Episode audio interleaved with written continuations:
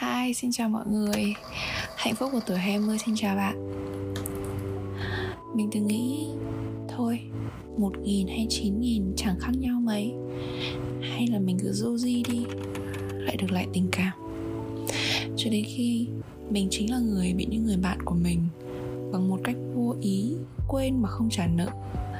Số tiền đó đủ lớn để mình nhận ra tầm ảnh hưởng của tiền tới mối quan hệ trong thế giới con người và xác định giữ khoảng cách trong mối quan hệ giữa mình và người ta. Có một lần, một người em rủ mình đi ăn để nói chuyện công việc, dùng từ rủ là vì em ấy nói vậy. Em ấy không bảo mình mời và cũng không dùng từ mời, cho nên mình nghĩ mình và em ấy sẽ cùng chia nhau số tiền ăn đó. Số tiền ăn lúc đó thì chia ra cũng cả hai bằng nhau mỗi người xxx đồng.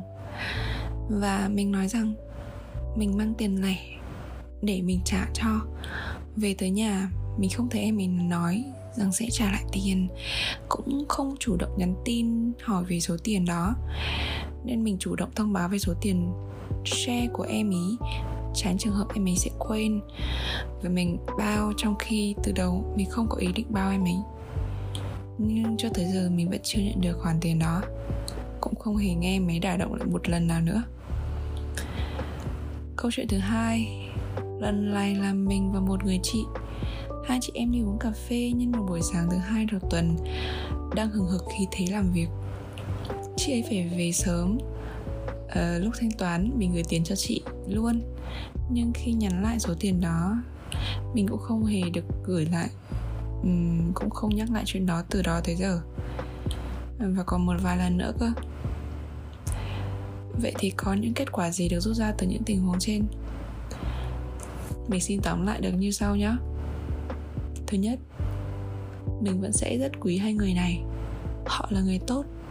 Mình sẽ vẫn tiếp tục giữ mối quan hệ với họ. Vì họ quan tâm tới mình theo cách khác nhau. Mà mình cũng thế. Đây là điều mình mình phải nói đầu tiên với các bạn. Bởi tiền không quyết định tất cả. Nhất là sao chỉ bằng một chút tiền mà mất đi một mối quan hệ không ạ? Đối với mình, số tiền đó là quan trọng, nhưng chủ ý của người kia, mình sẽ không bao giờ biết được là họ cố ý hay là vô ý. Là tính họ như vậy hay là lối tiêu tiền và thái độ đối với việc tiêu tiền của họ là như vậy, mình sẽ không trách, không phán xét, không ghét họ tự mình thay đổi mình cho phù hợp với cuộc sống, sao cho tinh thần của mình sẽ thoải mái, ở mức mình có thể chấp nhận được. Thế là mình vui rồi. Thứ hai, mình không còn tôn trọng những người này như trước nữa. Tiền, dù ít, dù nhiều, đều là công sức mình tự lực làm ra. Một đơn giá áo 100k mình không mua, nhưng mà 99k thì mình sẽ suy nghĩ mua. Vậy thì 1.000 có thực sự quan trọng không khi mà các nhãn hàng đều sử dụng cách làm giá này?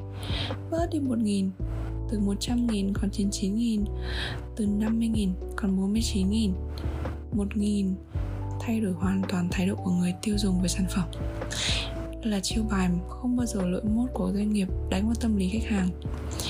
Vậy dù là 1.000 hay là 500 đồng Thì điều đó nó đều mang giá trị giá trị của đồng tiền phản ánh gì á? Ví dụ ở trên các bạn hiểu nhá.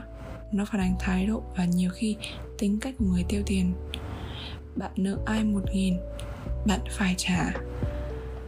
Nó giống như là một quy tắc bất thành văn. Bạn có thể cho đi. Uh, cho đi.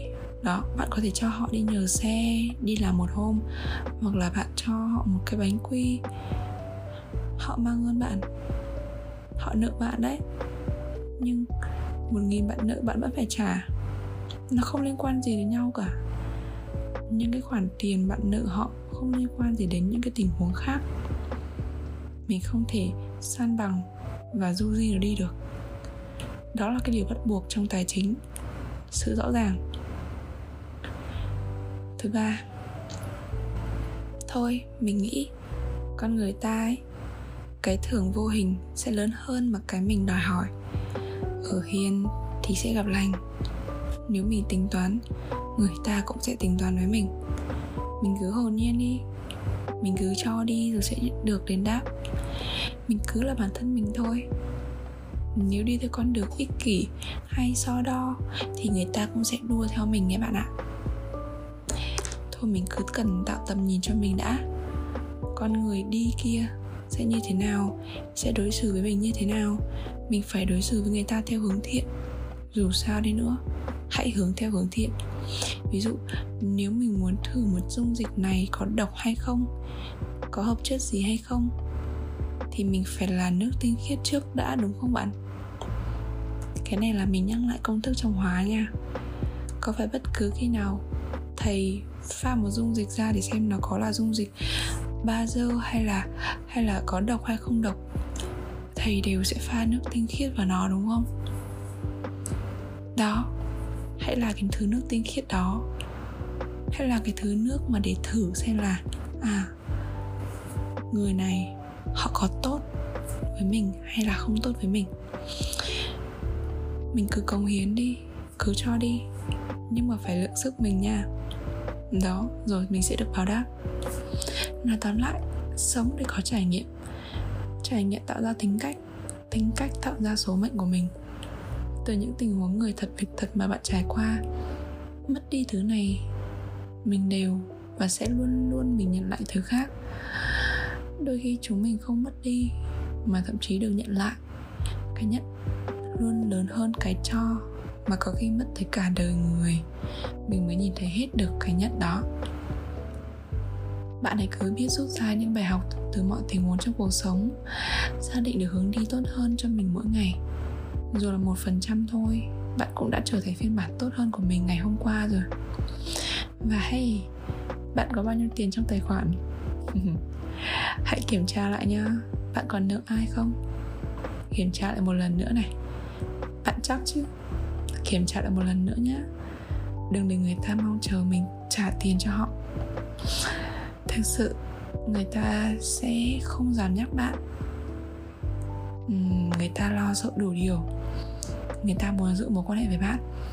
Nhưng chính từ lúc đó, hình ảnh của bạn đã không còn đẹp trong mắt người ta nữa rồi. Cảm ơn bạn đã lắng nghe hạnh phúc của tuổi 20 Hẹn gặp bạn trong các podcast tiếp theo nha. Goodbye.